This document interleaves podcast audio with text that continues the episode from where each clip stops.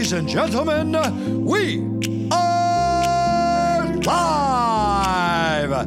This is the moment you all have been waiting for. It's time for the global sensation, the one, the only,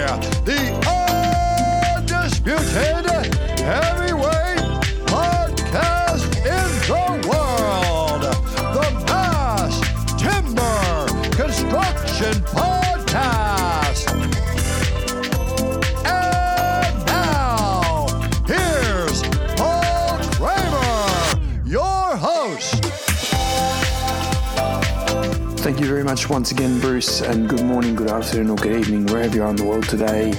Welcome to the Mass Timber Construction Podcast. This is the week 15 Mass Timber Industry Update. I hope you had a fantastic Easter. I know I did, certainly took some time off. Uh, looking forward to the next quarter of the year.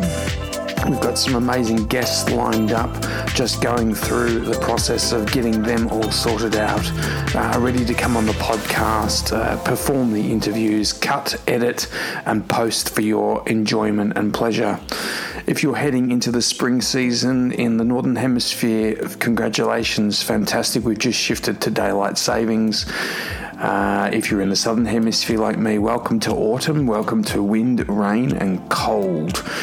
Anyway, let's see what's making news around the world this week. And developer Scott Slosson weighs in on the heavy timber using heavy timber or mass timber construction in developments in the US. The 28 Walker development is currently undertaking at 4010 Baltimore's first heavy timber office, which will be part of the collective master planning mixed use development in the Canton neighborhood of Baltimore.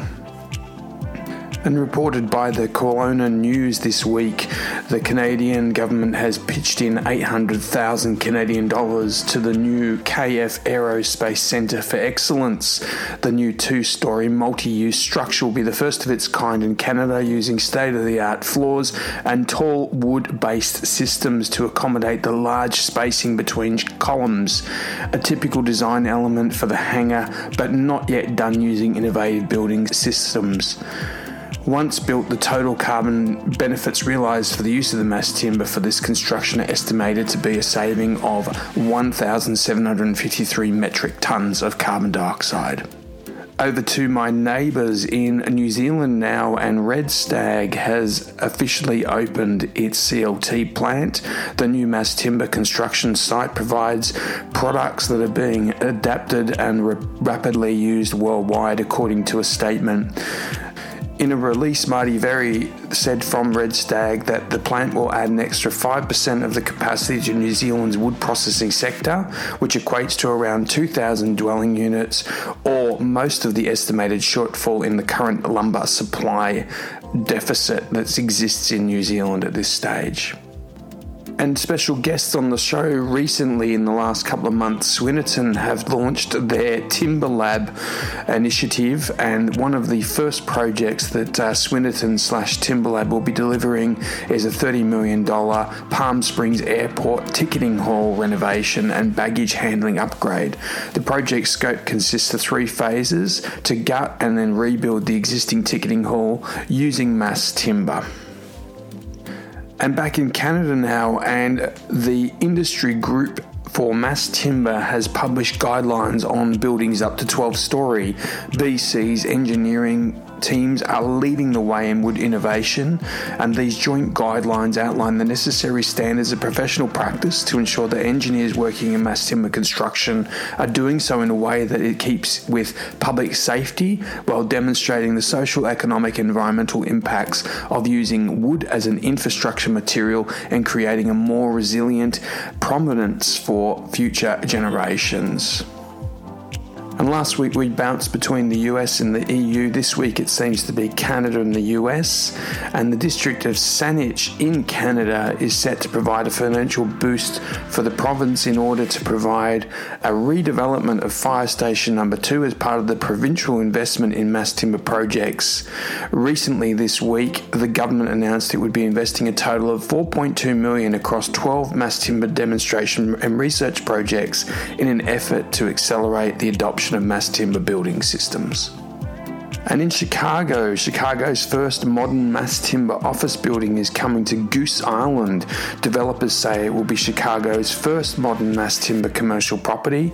The building, which is slated to span 270,000 square feet, has been dubbed T3 Goose Island. T3 is short for timber, transit, and technology. Mass timber is a category of construction styles that uses large elements to be able to provide considerable advantages in producing buildings, and the T3 projects are taking this to the fullest extent. And congratulations to Hess Timber, uh, the Mount Gambier project in South Australia has now been touted as having some of the longest beams in the country coming to Australia very soon.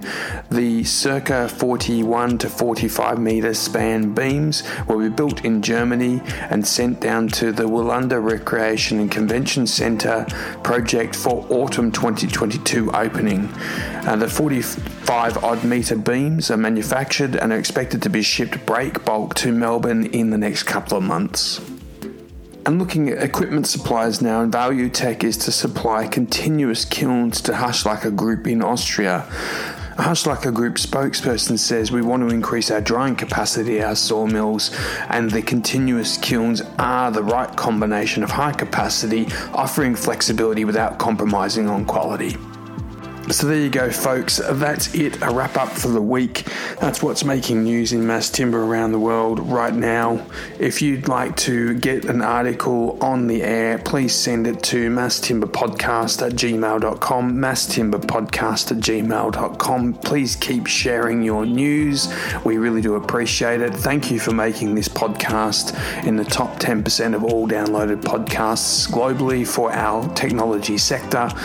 And we look forward to catching up with you in the near future. Have a fantastic week. Till next time, I'm Paul Kremer, your host.